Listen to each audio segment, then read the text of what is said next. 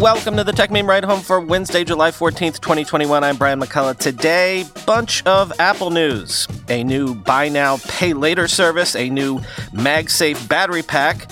Is content moderation a hot new area for startups? Facebook groups can now get actual designated experts.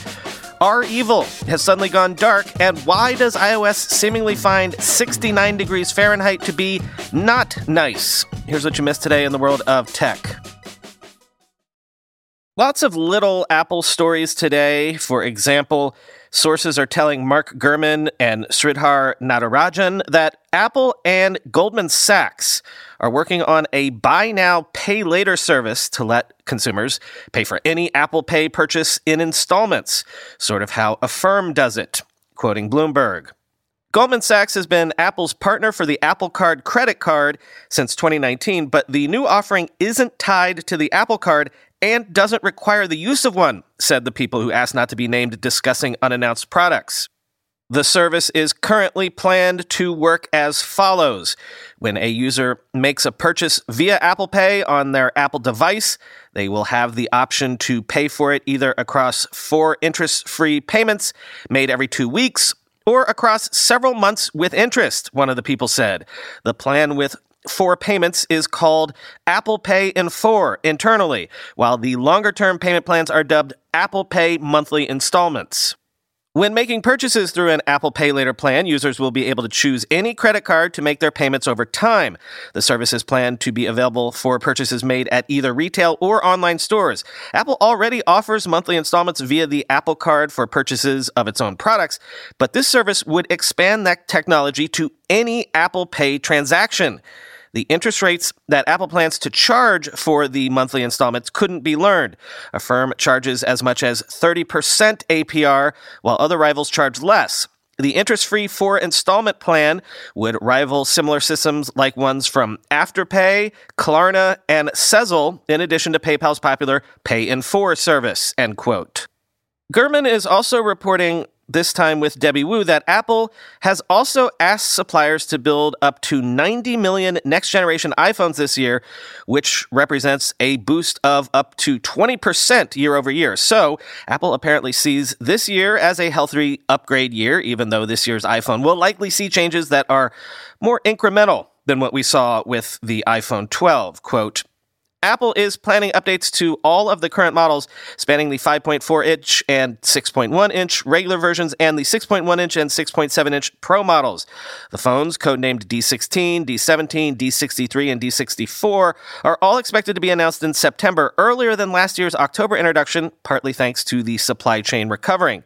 At least one of the new versions will have an LTPO, low-temperature polycrystalline oxide display, capable of alternating its refresh rate based on the content being shown. Apple has used this technology in the Apple Watch for several years, allowing the screen to be slower in certain situations, such as the always-on mode, to extend battery life. Oppo, OnePlus, and Samsung already have LTPO screens in their flagship phones. The new iPhones with LTPO displays will also use IGZO, indium gallium zinc oxide technology, for improved power efficiency and responsiveness, end quote.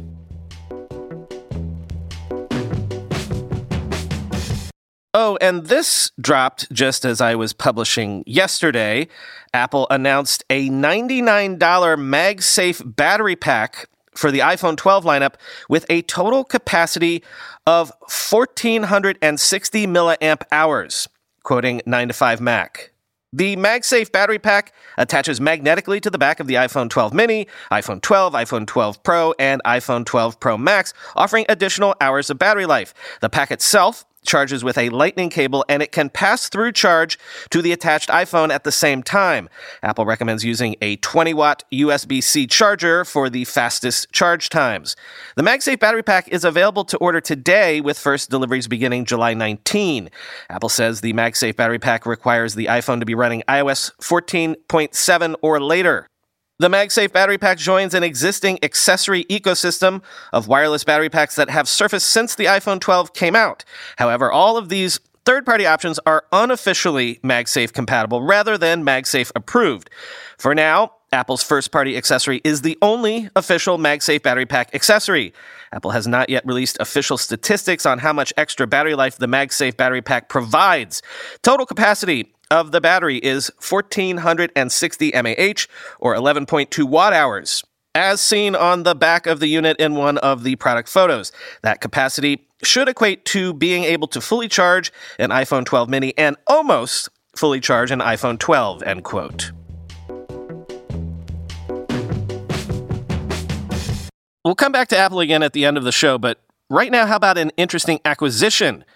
Discord has bought Sentropy, which emerged from stealth last summer with AI-powered moderation software to fight online abuse and $13 million in funding. Quoting TechCrunch, Discord currently uses a multi-level approach to moderation, relying on an in-house human moderation team as well as volunteer mods and admins to create ground rules for individual servers. A trust and safety team dedicated to protecting users and shaping content moderation policies comprised 15% of Discord's workforce as of May 2020. Discord plans to integrate Sentropy's own products into its existing toolkit, and the company will also bring the smaller company's leadership group aboard. The terms of the deal were not disclosed, but the acquisition is a sign that taking toxic content and harassment seriously isn't just the right thing to do, it's good business too. TNS tech and processes should not be used as a competitive advantage, Sentropy CEO John Redgrave said in a blog post on the announcement. We all deserve digital and physical safety, and moderators deserve better tooling to help them do one of the hardest jobs online more effectively and with fewer harmful impacts. We are excited to help Discord decide how we can most effectively share with the rest of the internet the best practices, technology, and tools that we've developed to protect our own communities, Redgrave said. Discord's future is looking bright. The company walked away from a possible acquisition by Microsoft earlier this year that reportedly valued it at around $10 billion. Discord looks content to remain independent for now and could chart a path toward an IPO in the not-too-distant future, end quote.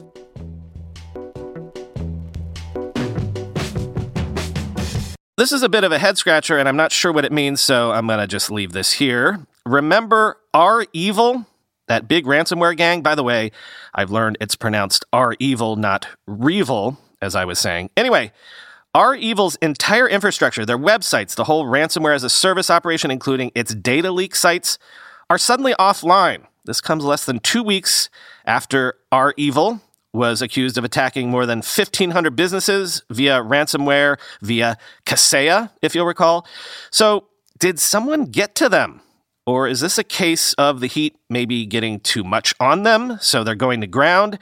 Quoting Bleeping Computer.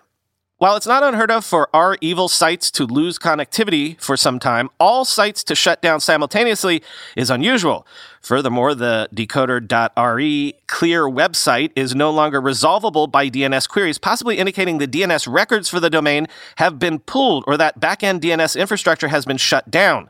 Recorded Future's Alan Liska said that the REvil websites went offline at approximately 1 a.m. Eastern time this morning.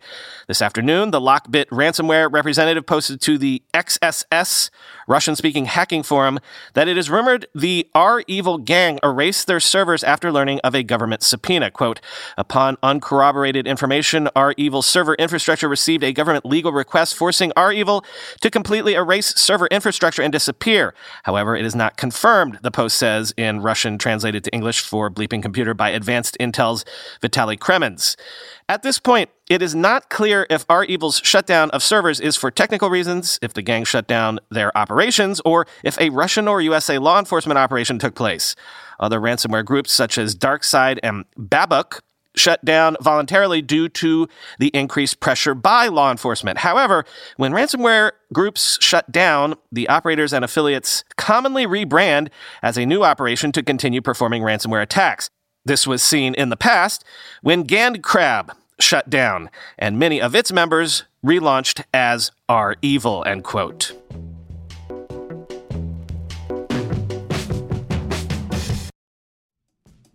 Let's be real for a minute. Most guys would wear a t-shirt every day of their lives if they could. The problem is that most t-shirts are not acceptable to wear at work or out on a hot date night. But today's sponsor, Cuts, has finally changed that. Cuts t-shirts are such high-quality, wrinkle-free, and so buttery soft that you can look like you're dressing up even when you're dressing down. Yeah, you heard that. Wrinkle-free. You never have to substitute comfort for fashion ever again. If you see me in a t-shirt, it's likely one from Cuts. I'm also a huge fan of their AO 5-pocket pants, the right sort of step up from jeans without going all the way into dress pants, like literally my ideal Venn diagram of professional-looking but comfortable feeling.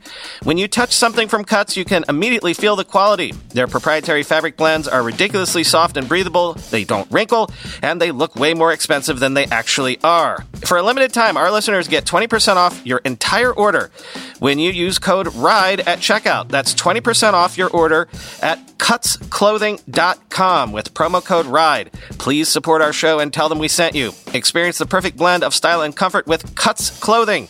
Cutsclothing.com, promo code RIDE for 20% off. We all know there are things in life that you have to compromise on, but when it comes to your health, there is no compromise. So don't go back to that one doctor who uses your appointment to catch up on the latest headlines, their family group chat, their crossword puzzles, just because they're available right now or they take your slightly sketchy insurance. Instead, check out ZocDoc, the place where you can find and book doctors who will make you feel comfortable, listen to you, and prioritize your health. And you can search by location, availability, and insurance, so literally no compromises here, because with ZocDoc, you've got more options than you know. ZocDoc is a free app and website where you can search and compare highly rated in-network doctors near you and instantly book appointments with them online. Once you find the doc you want, you can book them immediately, no more waiting awkwardly on hold with a receptionist. And these docs all have verified reviews from actual real patients. We're talking about booking appointments with tens of thousands of top-rated, patient-reviewed, credible doctors and specialists. I have personally used ZocDoc to find a podiatrist when I needed one for the first time ever in my life. Go to ZocDoc.com/techmeme and download the ZocDoc app for free. Then find and book a top-rated doctor today. That's ZocDoc.com/techmeme. ZocDoc.com/techmeme. So I gotta tell you, I had never heard of something like this happening before, but more on that in a second. In April, Amazon acquired over a dozen staff from Facebook to boost its own low-Earth orbit satellite internet efforts. That's right, acquired staff. Amazon paid Facebook to seal an agreement for the talent transfer. Quoting the information, the Facebook employees moved to Amazon in April to help the company develop its network of low-orbit satellites by the middle of this decade. The workers are in the Los Angeles area and included physicists as well as optical, prototyping, mechanical, and software engineers who had previously worked on aeronautical systems and wireless networks, according to their LinkedIn pages. Among the Facebook employees to move to Amazon was Jin Baines, formerly the head of Facebook's Southern California-based internet connectivity efforts and now a director of Amazon's Project Kuiper. He declined to comment for this article. Last year, Facebook launched what it told regulators was a single experimental low-Earth orbit satellite called Athena in order to determine whether it could efficiently transmit internet signals to underserved areas using millimeter wave frequencies. The company has been looking at developing satellite-based internet for the better part of 7 years. A Facebook spokesperson said the sale to Amazon was the best way for the satellite team to continue their work, given that Facebook did not intend to launch a network of satellites itself. Around 8 years ago, Facebook began working on a variety of potential internet access technologies in order to expand its pool of customers for its core business. But these efforts have been inconsistent. Some wireless network equipment makers have said they are using software developed by Facebook for moving data wirelessly, part of which the company has open sourced. Facebook has separately made financial investments in terrestrial and undersea fiber optic cables, the spokesperson said. It's not unheard of for big companies to buy groups of employees from one another, just as they often buy small startups to beef up staff in various parts of their business. For instance, in 2015, Uber acquired more than 100 maps-related employees from Microsoft, along with some intellectual property, end quote. Okay, I stand corrected. Maybe this sort of thing happens all the time. It just doesn't often make headlines.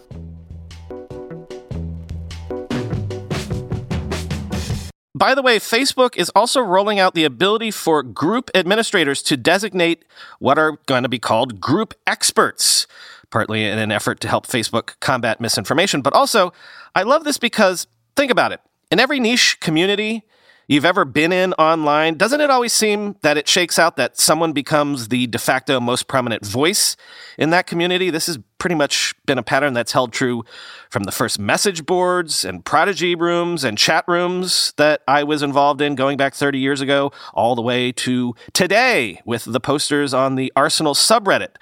There's always a leader or a loudest voice that rises to the top. So, cool dynamic to actually build that concept into the product, giving these leaders official titles, quoting CNET. If people accept the role as an expert in a group, they'll receive a badge next to their name so others know they're knowledgeable about a certain topic. The company said it's making the tool available to select groups on desktop and mobile. Facebook is also testing a way for some users specializing in fitness and gaming to identify topics they know a lot about. The administrator of a group can then find these people by way of a search and invite them to join the group as an expert, allowing them to stand out. There are more than 70 million administrators and moderators running active groups, Facebook says. When asked how they're vetting the qualifications of designated experts, a Facebook spokesperson said it's, quote, all up the discretion of the admin to designate experts who they believe are knowledgeable on certain topics, end quote. The company has pulled down groups in the past because they had the potential to incite violence or mislead others about their identity and purpose, end quote. I think I've mentioned this before on the podcast, but 2 decades ago when I was actively day trading on the stock market, there was this guy in the Yahoo Finance message boards who called himself SOW, S-O-W. It stood for Shatterer of Words.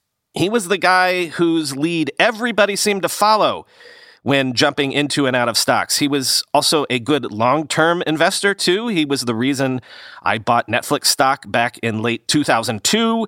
He was telling folks back then that prices for solar and wind power were poised to plunge almost exponentially. Right about all those things. Anyway, I lost track of the dude. I've Googled him for years and still can't find him. If I ever could, believe me, that is a Substack that I would 1,000% subscribe to.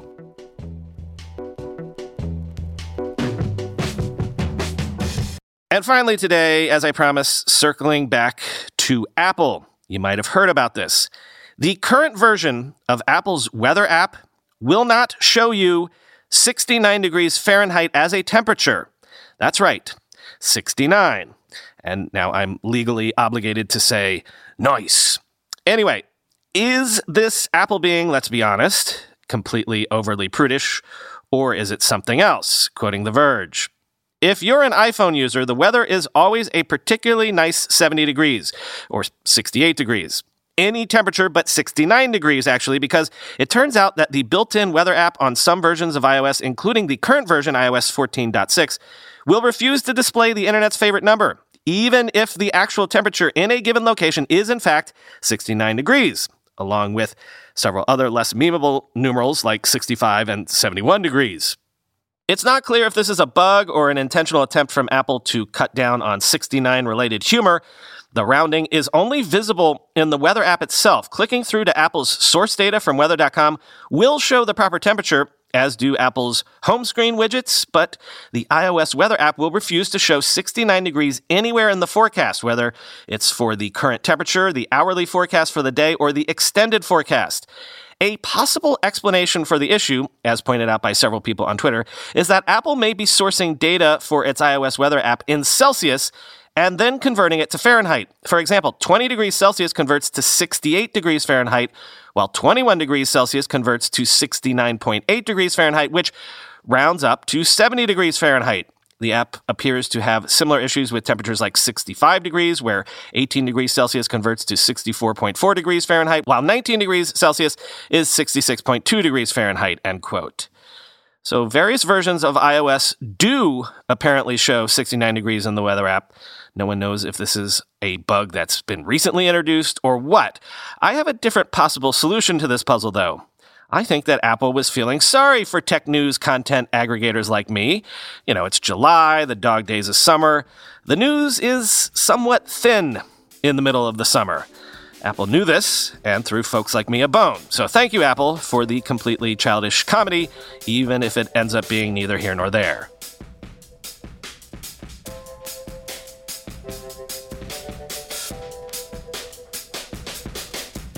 There really wasn't enough meat on the bones for this story to make a full segment out of it, so forgive me for just putting this information here, but FYI, TikTok has surpassed 3 billion installs globally across iOS and Android, making it the first non-Facebook app to do so, to pass that 3 billion install mark. So, you know, congrats to them.